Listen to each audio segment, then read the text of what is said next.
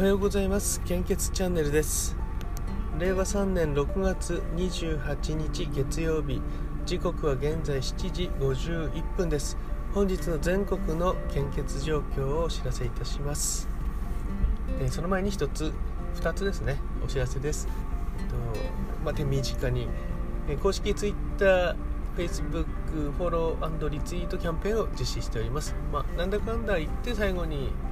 えー、東京バナナ味のキットカットが、えー、申請されるというキャンペーンになっておりますのでどうぞよろしくお願いいたします。あと献血ルームで献血するとくまモンラーメン2つ1つが2人前となっておりますけれどもこちらの方、えー、プレゼントしております、えー、私も先週献血していただきました、え食べましたけども非常に美味しかったですのでどうぞよろしくお願いいたします。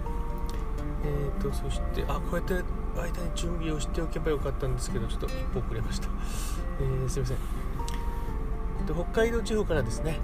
えー、A 型、O 型、AB 型非常に困っています。B 型は困っていますと表示されています。東北地方は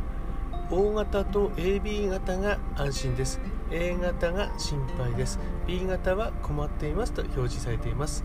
東海北陸地方はこちらの方はですね A 型 O 型心配です。B 型 AB 型は安心ですと表示されています。東海北陸地方は A 型が非常に困っています。O 型は困っています。B 型安心です。AB 型心配です。近畿地方は全ての方において安心ですと表示されています。九州地方も同様に全ての方において安心ですと公式サイトに表示されています。中四国地方は A 型、O 型、AB 型が心配です。B 型は安心ですと、えー、なっております、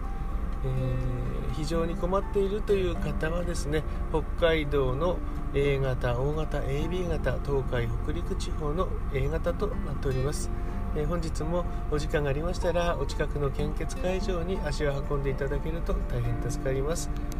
献血の際は予約をいただけると大変助かります。密集を避けることにもなりますのでどうぞよろしくお願いいたします、え引き続きコロナウイルス感染症の状況です。コロナウイルス感染症の、えデータの更新時刻は6月27日23時55分です。新規感染者数は1283名。1週間前と比べて、えこちらはマイナス25名。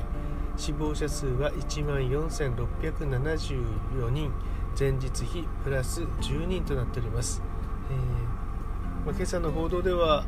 あのー、ヨーロッパの方の話が出ていましたね、あのー、デルタ型のインド型なんですかね。デルタ型っていうと。ただ他にもあのデルタプラスとかあとラムダ型っていうのも、えー、出てきてるみたいでもう多分テレビに出てくるのはもう何週間か後になるんでしょうけども今度はあのラムダ型だそうですのでこれも全然気が抜けないなという気がしていますですからあの基本的な感染症対策にどうぞ、えー、留意をお願いいたします。えーと今日まあ、今日は普通の時間帯に収録していますけども、えー、昨日の配信でお話ししましたようにですねちょっとこう組織的にできないかっていうのを今検討しようかなと思っています。ちょうど今あの転換期というか仕事上崖っぷちというかなんかそういったタイミングに来ておりますので私の配信ももしかしたらなんかこうそう、うん、ちょうどタイミングが合ってきてるんでこう体制を変える時期なのかなと思っています。ただあのコメントにもいただきましたように、えーと、献血の配信だけ切り分けるとどうなんだろうかっていうのを春さんから頂いてたんですけども私も全く同じ思いでもともとあのえー、ツイッターとかあと、まあ、ホームページもかなり昔に私立ち上げてツイッターもフェイスブックもですね一番最初立ち上げた時はやっぱりあの身内のネタがどうしても多くてでもそれがあの結構評判だったりするんですよね。ただだんだん世の中が変わってどこの血液センターもツイッターとかフェイスブックまあ、ホームページはもうもっと先にやるようになってきていて例えばホームページでいくと青森センターはですね、まあ、人気のコンテンツに私の書いた4コマ漫画の連載があったんですけどもそれもやっぱりもう全国足並み揃えてデザインもこうでって決められてしまってもうできなくなってしまったんですね。でブログっていうのもやってたんですけどもこれもまた、えー、できなくなってしまって唯一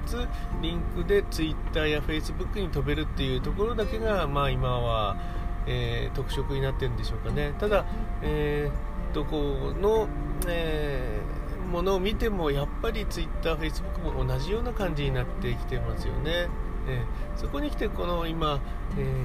音声配信の波が来そうかなというのもあって始めてみたんでで今のところこのその新しい SNS の初期の状態ですよね。やっぱりあの、えー、その人の顔が見えるからっていうのが非常に大きくて、ね、これがまたスタンド FM 以外のようなあのプラットフォームだとこうランキングがついてついたりとか、まあ、いいねの数とかが見えたりとかそんなのがあってなかなかあのトップの配信の方はいいんでしょうけどもねなかなか目につかないというのもあるんでしょうけどその点ではスタンド FM も非常にいいなと思っています。ねで、まあ、そのこんな今のような雰囲気のままこう本当に完全な公式化に持っていけたらいいんでしょうけども、うん、どうなるかですよね。えー、あの意外とですねあの一般の方の評判はそういう身内ネタっていいんですけどもなぜかあの身内とか同じ組織の方からあのクレームが来るんですよね過去もそうだったんですよね、えー、一般の方はもう、すごい楽しんでもらってるのになぜか同業者からはクレームを入れられるというこれどこの業界も同じなんでしょうかね、まあ、例えば新しいことやってると最初やっぱりなかなか理解されないのでどうも取り入れられなかったりとかするんですけども今となってはもうホームページない企業なんてまずないですよね。ないとおかしい感じですもんね、えー、大丈夫かなこの会社っていう感じですね。ツイッター、フェイスブックだって今はもうもうほぼあるのが普通ですよね、え